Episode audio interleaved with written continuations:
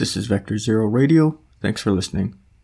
So, I just wanted to do a quick episode for you guys to talk about what our friend Governor Jerry Brown has been up to lately.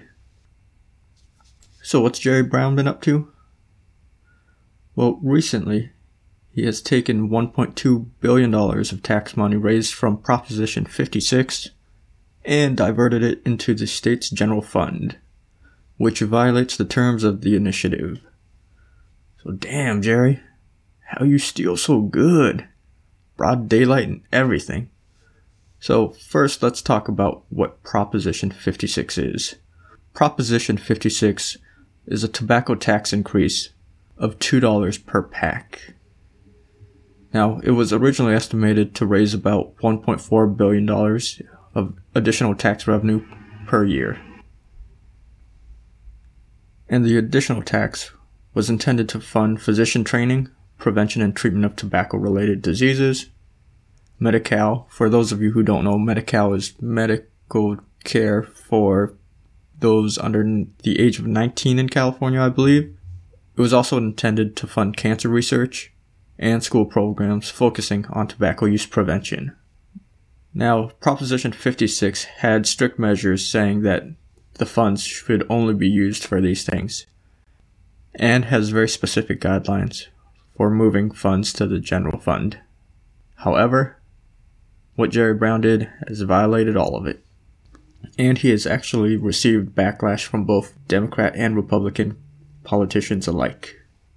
Some of the anger comes from the fact that California has a shortage of physicians currently. So, you ready for my speculation? My commentary? I've got it for you. Why would Jerry do this? Why would he do this to us? Why would he take all that money? Because the things that Proposition 56 were to fund, if you ask a reasonable person, they all sound like things we could all get behind. You want to know what I think? Well, I'll tell you.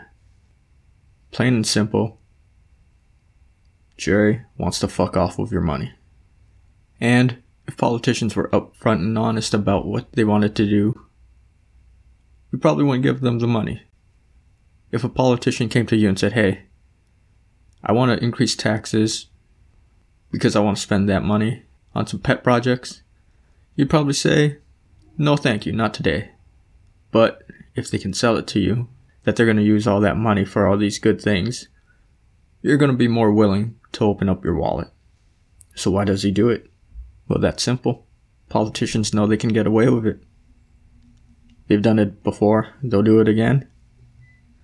So remember, the next time you see a new tax proposal, just remember, they're gonna fuck off with your money.